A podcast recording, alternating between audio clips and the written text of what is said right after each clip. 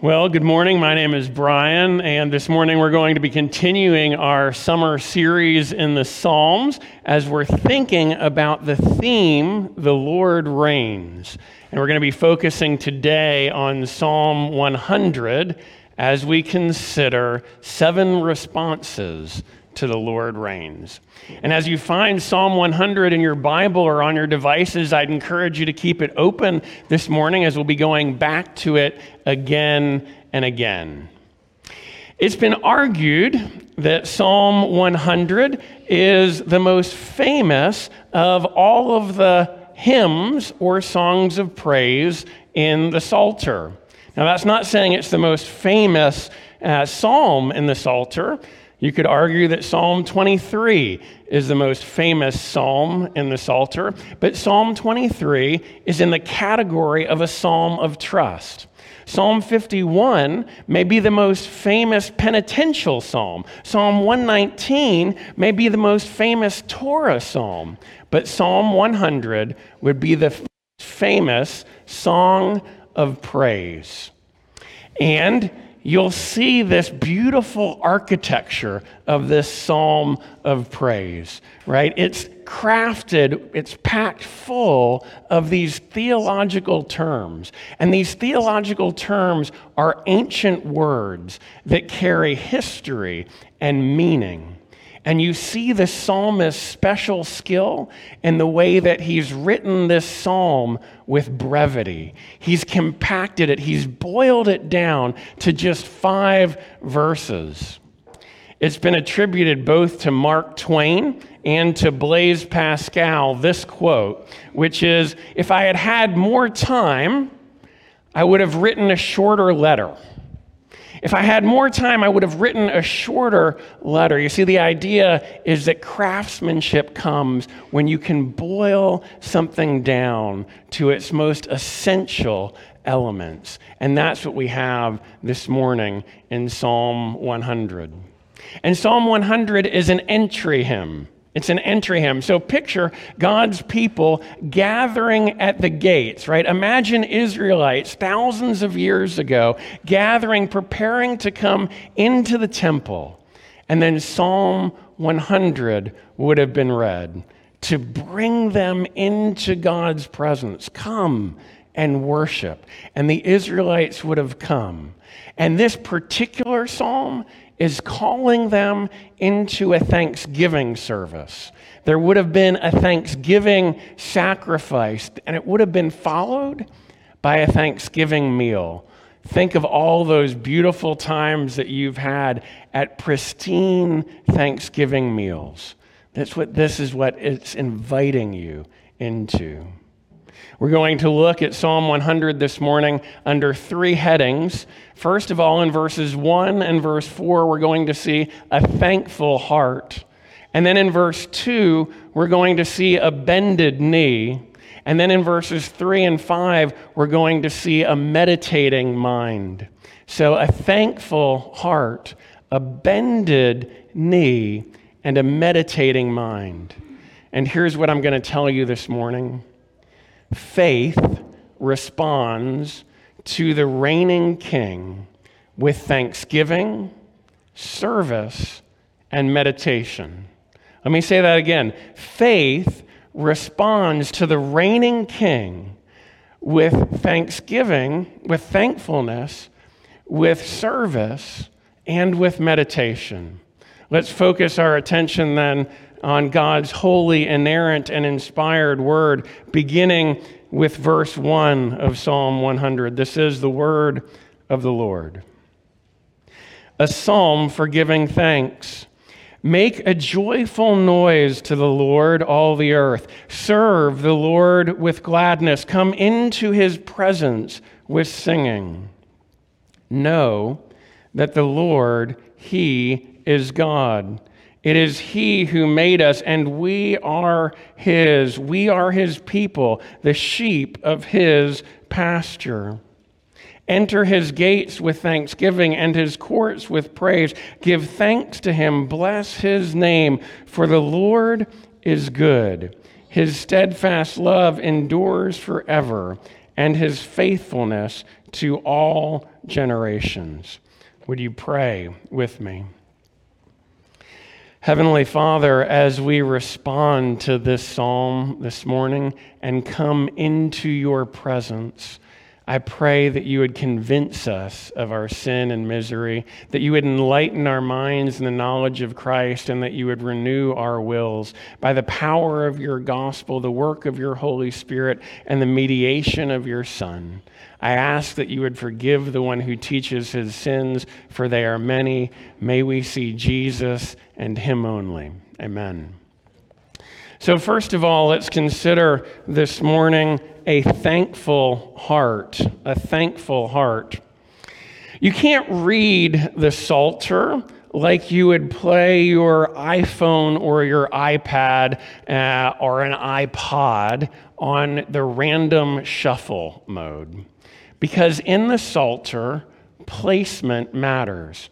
You see, in its final form, one psalm is placed next to another psalm because they're in dialogue. The redactor is placing them there so that they can speak to one another. And Psalm 100 is a response.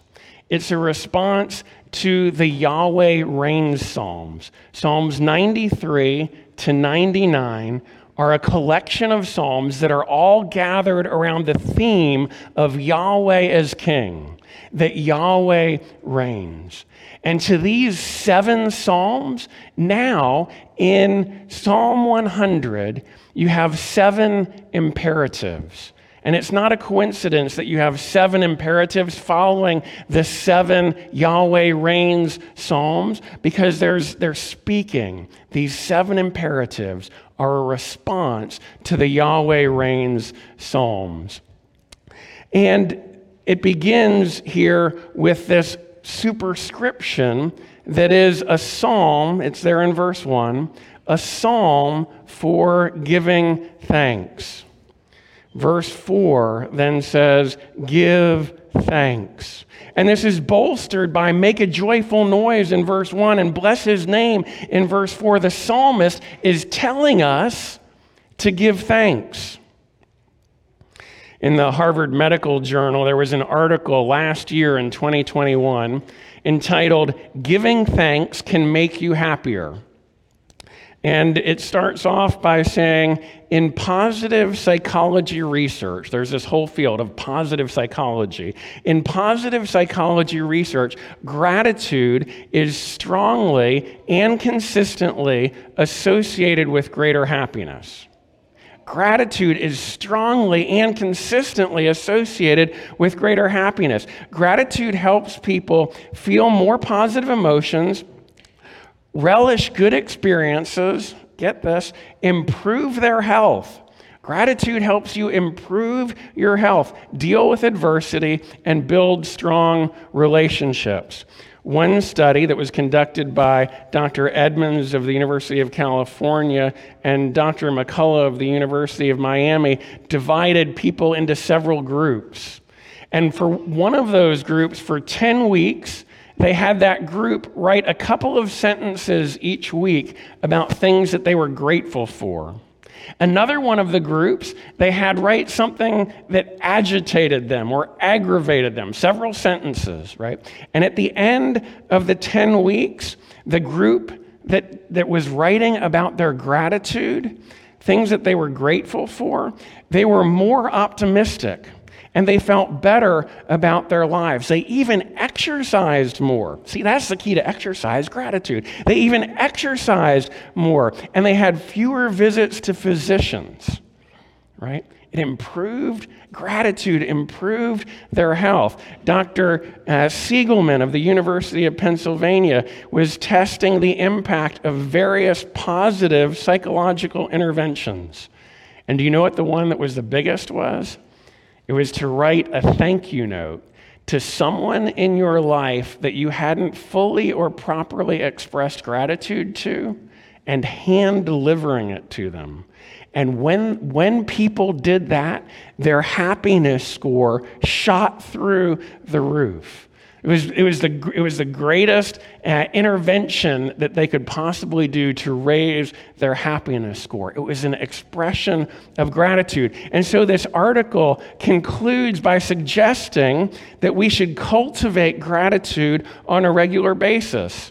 And how do they suggest we should do that? By writing a thank you note, by keeping a gratitude journal, by counting your blessings, by praying, and by meditating. This is the Harvard Medical School journal, friends. Like, this is secular people, right?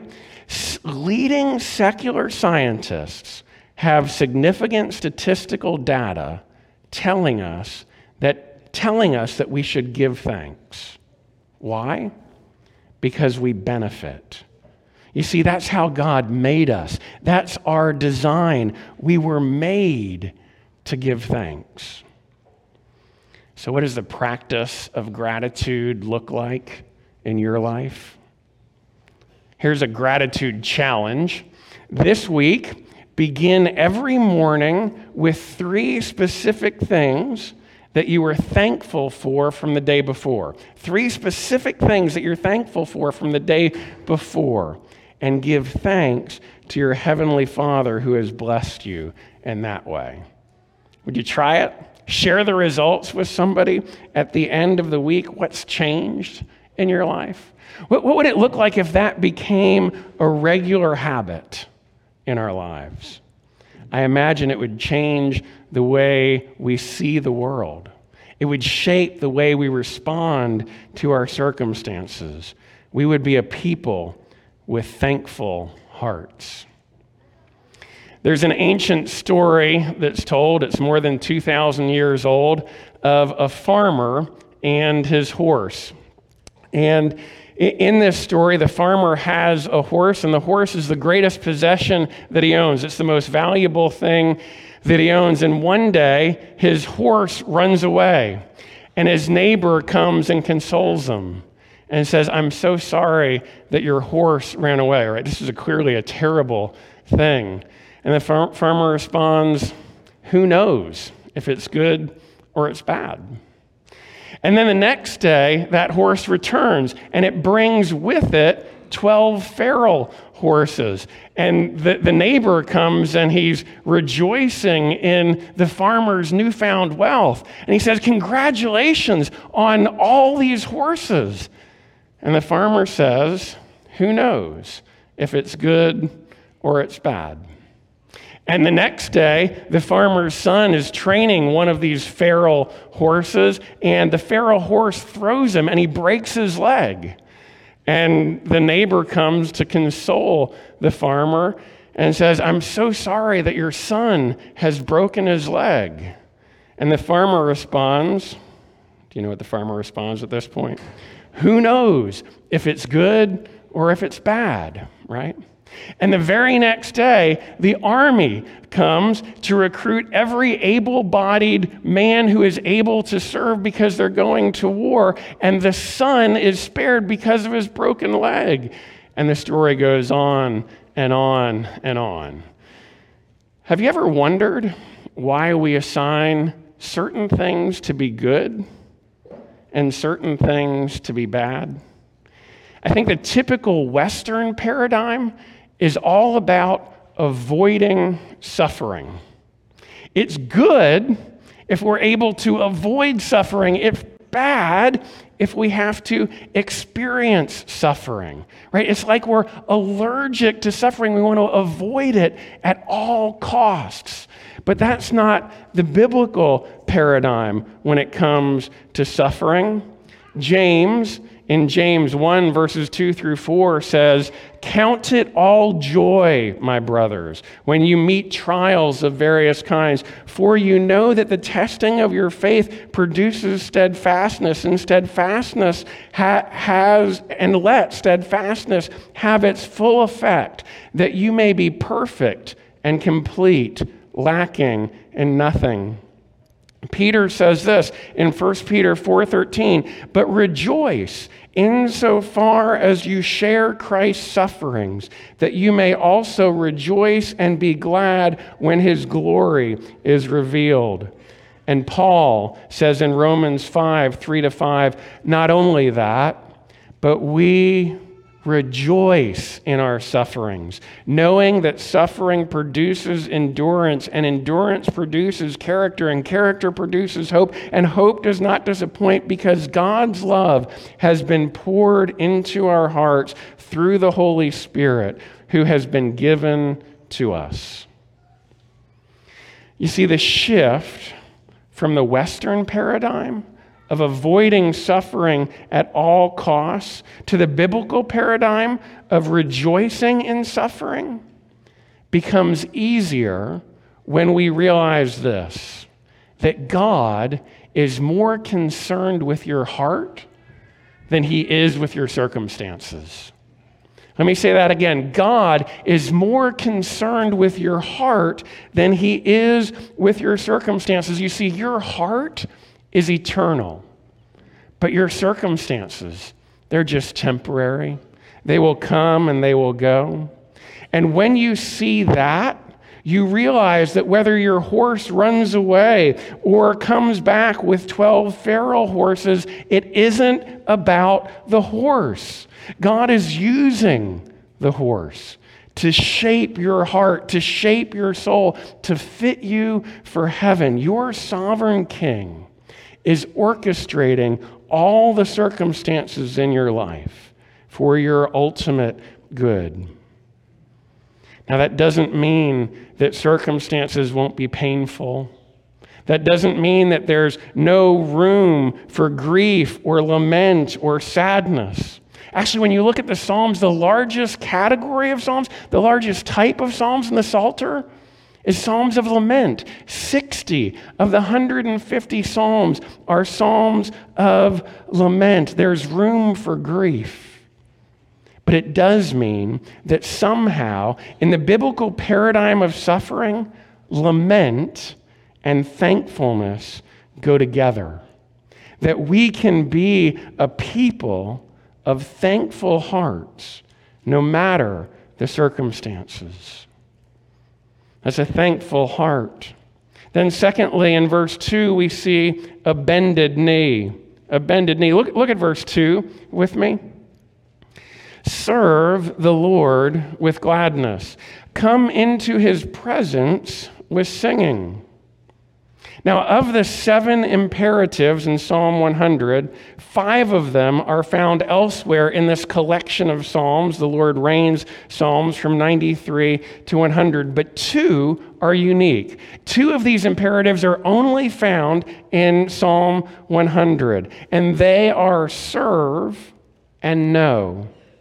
In fact, the phrase serve the Lord only appears two times in the entire Psalter here and in Psalm 2. And serve has, is used 100, 1,099 times in the Old Testament. It's a very common word. And it has a sense of to work or to serve. The noun form is translated servant, and it's often used to designate allegiance. The word serve gets used a lot in Exodus is Israel going to serve Pharaoh or are they going to serve the Lord? And in Deuteronomy, once God has delivered his people out of slavery and bondage in Egypt, Moses writes again and again for Israel to serve the Lord instead of serving other gods. Joshua, at the end of his life, after he's led Israel into the promised land and they've conquered and they've settled, and God is giving them peace and rest on every side. In Joshua 24, Joshua uses the word serve uh, many times in this discourse, but look at verses 14 and 15. Joshua says, Now, therefore, fear the Lord and serve him in sincerity and in faithfulness. Put away the gods that your fathers served beyond the river in Egypt and serve the Lord. And if it is evil in your eyes to serve the Lord, then choose this day whom you will serve, whether the gods your fathers served in the region beyond the river, or the gods of the Amorites in whose land you dwell. But as for me and my house, what? We will serve the Lord. We will serve the Lord. Now, Joshua here uncovers a universal truth. Did you hear what he was saying? We're always serving someone. We're always serving someone. Whether you're serving Yahweh or picking other gods, the gods that your fathers served, or the gods that the Amorites serve, you're going to serve someone. In other words, it's not if you're going to serve, it's whom are you going to serve. The famous theologian Bob Dylan says it this way you got to serve somebody, right? Everybody serves somebody. And I want to ask you this this morning Who are you serving? Where does your allegiance lie? If we did a detailed statistical analysis of this last week of your life, what would the results say? I had a conversation this week. Uh, that service positions in service industries like firefighters and policemen are in steep decline. That there are fewer and fewer people who are willing to go through the application process and fill positions. that means that existing firefighters and policemen are carrying a greater responsibility and they're having to work more hours. Why is that? Well, it seems to me that, our, that in our society today, especially here in America, we're less and less interested in service. We're less and less interested in service. We're less interested in service than at any other time in history. Why? Well, Carl Trueman, in The Rise and Triumph of the Modern Self, suggests that the individual is now the ultimate authority. Today, we're more interested in serving ourselves than in serving others. But notice this even in the dearth of service, where people don't want to serve the world, don't want to serve the community, everybody is still serving somebody, right? It's just that now we're serving ourselves. We want to be king. It's not a coincidence that one of the only two occurrences of serve the Lord in the Psalter comes here at Psalm 100 and verse 2. You see, Psalms 93 to 99 are the Lord reigns Psalms. It's a declaration of Yahweh's kingship in justice and in righteousness and in holiness. And Psalm 100 is the response. How do you respond in light of seven Psalms declaring that Yahweh is king? You declare your allegiance. And so the imperative comes, and I put it to you this morning serve the Lord. Serve the Lord. And to bend the knee before your king, to kneel before him, is to acknowledge your dependence on him, is to acknowledge your subjection to him. And sometimes declaring your allegiance can be costly.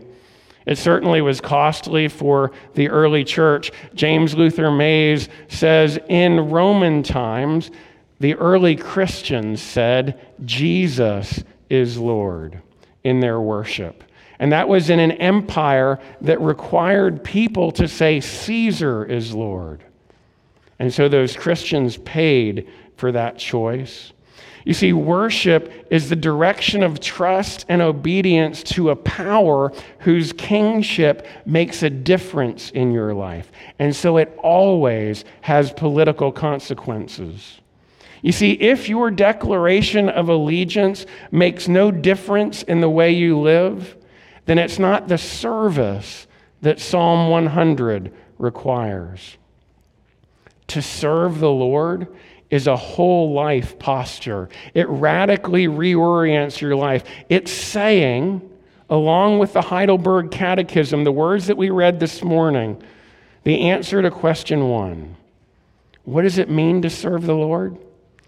that I am not my own, but belong body and soul in life and in death to my faithful Savior, Jesus Christ.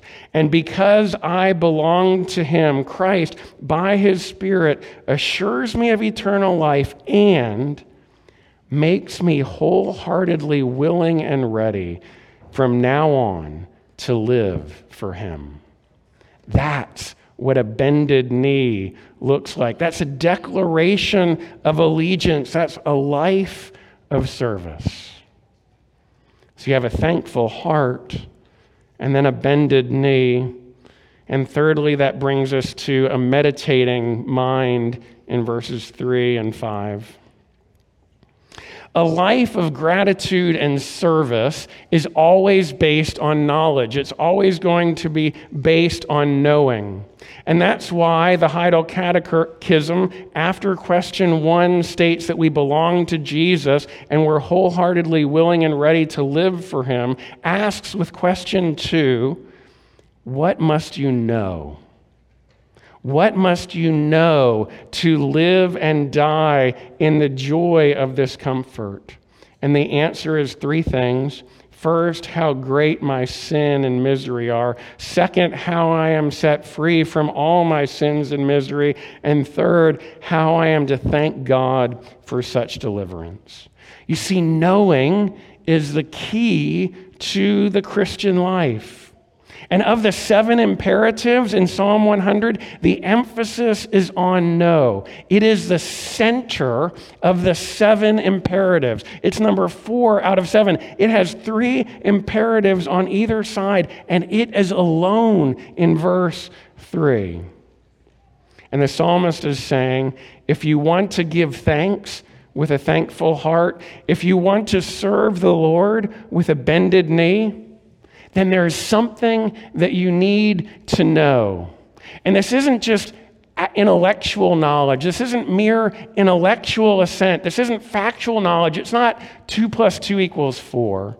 This is a different kind of knowing. This is an intimate knowing, a deep knowing, a life orienting knowing. It's not just a one time knowing, but a knowing that remembers. It's a lingering knowing, a centering knowing, it's a meditating knowing. This knowing is designed to be a well worn path that our minds return to again and again. And what is it that we're supposed to know in this way? Look at verse 3. Know that the Lord, He is God. Now, this is a confessional statement. It's a statement of faith. It's a public declaration that Yahweh is God. It's a declaration of your allegiance. In 1 Kings 18, there's a showdown between Elijah and the priests of Baal. And Israel's wavering, their faith has been tested, they're doubting and struggling. And there's a debate as to who is God. Is it Baal or is it Yahweh?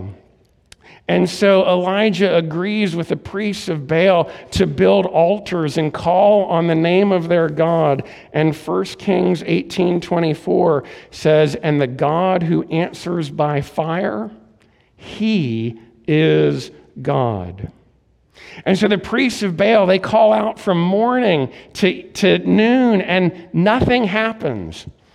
And then we have one of the greatest mocking statements in all of Scripture. In 1 Kings 18 27, at noon, Elijah mocked them, saying, Cry aloud, for surely Baal is God.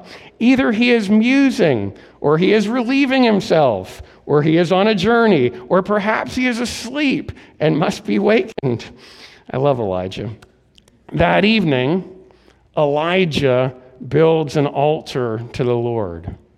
And just to be sure that there are no questions about what's happening, three times he tells the Israelites to take four large jars, and these are like the five gallon uh, Gatorade coolers on the football sidelines kind of jars of water, and pour them over the wood altar and on the sacrifice. So they went down and they filled the trench. There's like a little moat now around the, the sacrifice, right? And then Elijah prays. And this is 1 Kings 18, starting at verse 37. Elijah prays, Answer me, O Lord, answer me, that this people may know that you, O Lord, are God, and that you have turned their hearts back. Then fire, then the fire of the Lord fell and consumed the burnt offering and the wood and the stones and the dust and licked up the water that was in the trench. And when all the people saw it, they fell on their faces and said, What? The Lord, He is God. And they repeated it again. The Lord, He is God. And that's what we have here in Psalm 100. Look at verse 3. Know that the Lord, He is God. One commentator says that this was a well known cultic phrase used to renounce all other gods and to declare allegiance to Yahweh alone as the covenant God. And then verse 3 continues It is He who made us, and we are His. We are His people, the sheep of His pasture. Now, at first glance, at first reading, this may seem like a statement about creation, but it's not. It's a statement about redemption. It seems like it's a statement about origins, but actually, it's a statement about our identity. It's about how God made us to be His people. You see, He made us is shorthand. It's a summary statement for the, uh, the history of election and salvation and deliverance and covenant. It's how we became God's special possession. It's how we became His people, the sheep of His pasture. And notice here that the Lord doesn't delegate shepherding us to someone else. The Lord personally pastures this flock that He has formed. This is tender, close, and watchful care. We are His people, the sheep of His pasture. But there's something else that the psalmist wants you to know, that he wants you to meditate on. And it's there in verse 5. It's introduced by 4. Look at verse 5. For the Lord is good his steadfast love endures forever, and his faithfulness to all generations. Now, the first two parts of that, of that verse are a common praise formula for the Lord is good, for his steadfast love endures forever. You can find that at the beginning of Psalm 106. Praise the Lord. Oh, give thanks to the Lord, for he is good, for his steadfast love endures forever. And you can find that at the beginning of Psalm 107, and the beginning of Psalm 118, and the beginning of Psalm 136.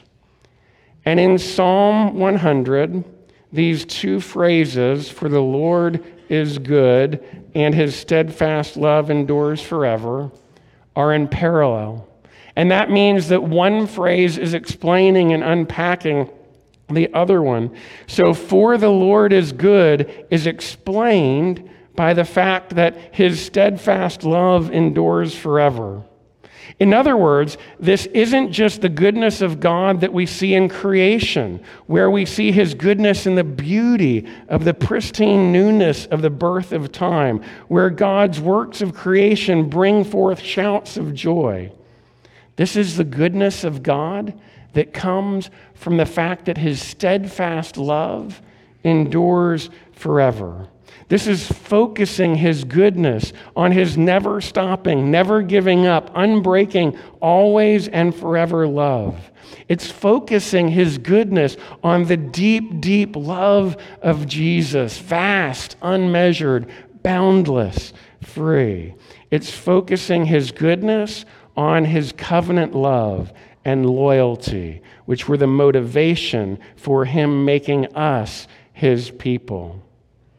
But to this common pairing, for the Lord is good and his steadfast love endures forever, the psalmist adds a third phrase. He adds a third phrase, and his faithfulness to all generations. And all of a sudden, something that's normal and regular and routine becomes unusual and special and set apart because this is the only time in the Psalter, actually in, in the entire Bible, that all three of these attributes of God appear in the same verse God's goodness and his steadfast love and his faithfulness. So, why add faithfulness here? We've already said that Psalm 100 is a response, that the seven imperatives in Psalm 100 respond to the seven the Lord reigns psalms. But actually, this is a response to a response. You see, Psalm 100 responds to the Lord reigns Psalms, but the Lord reigns Psalms are responding to Psalm 89.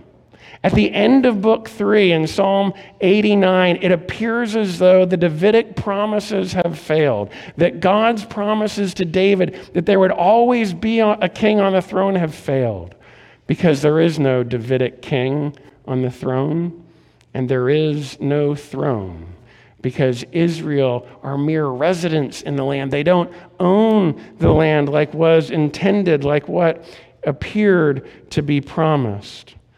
And so, the key to the psalmist's cry in Psalm 89, what's being questioned about the character of God was his faithfulness. If you turn back to Psalm 89, your faithfulness is repeated over and over again. Psalm 89, verse 1 I will make known your faithfulness to all generations. Verse 2 You will establish your faithfulness. Verse 5 O Lord, your faithfulness in the assembly of the holy ones. Verse 8 O Lord, with your faithfulness all around you. Verse 14, your steadfast love and your faithfulness go before you. Verse 24, God's faithfulness and steadfast love shall be with the king. Verse 33, I will not be false to my faithfulness. And then the psalmist at the end of Psalm 89, looking around at what appears to be broken promises, says, Lord, where is your steadfast love of old, which by your faithfulness you swore to David? Which by your faithfulness you swore to David. Oh Lord, where is your faithfulness? It seems like the promises of God have failed, and you can hear the desperation and the lament and the grief in the midst of shattered dreams. And maybe you've prayed that prayer in the heartache of life. And those are words for us to take before the throne in those seasons. But then, Psalm 100, looking across Psalms 99 to 93, meditating on the fact that the Lord reigns, answers in verse 5 For the Lord is good, and his steadfast love endures forever, his faithfulness to all generations. And that's an anchor in the storm of circumstances. When it's hard to know which way is up and whether the storm will ever end, the psalmist invites us to know that the Lord, He is God, and to remember it is He who made us, and we are His. We are His people and the sheep of His pasture. And, oh, Christian, we have the New Testament edge. Do you know how God made us his people? It was through suffering. And if you just looked at the circumstances of Jesus' death on the cross on the surface, they would appear deeply tragic and horribly unjust. And they were. But God was at work, and He used those horrible circumstances and that unjust suffering to bring about your salvation and my salvation. And meditating on that reality serves as an anchor in this storm of circumstances so that we can respond to whatever comes our way. For the Lord is good, and his steadfast love endures forever, and his faithfulness to all generations. You see, faith responds to the reigning king with thankfulness, service, and meditation. You think about that. In the name of the Father, and of the Son, and of the Holy Spirit, would you pray with me? Heavenly Father, would you anchor our life on knowing, on knowing and declaring that you are our God, that you are our King, that we are your people, and that you are good, and that your steadfast love endures forever, and that you are faithful to all generations. Heavenly Father, I pray that that would become real to our hearts this morning in a way that would change and shape the way that we live this week. And I ask it in Jesus' name. Amen.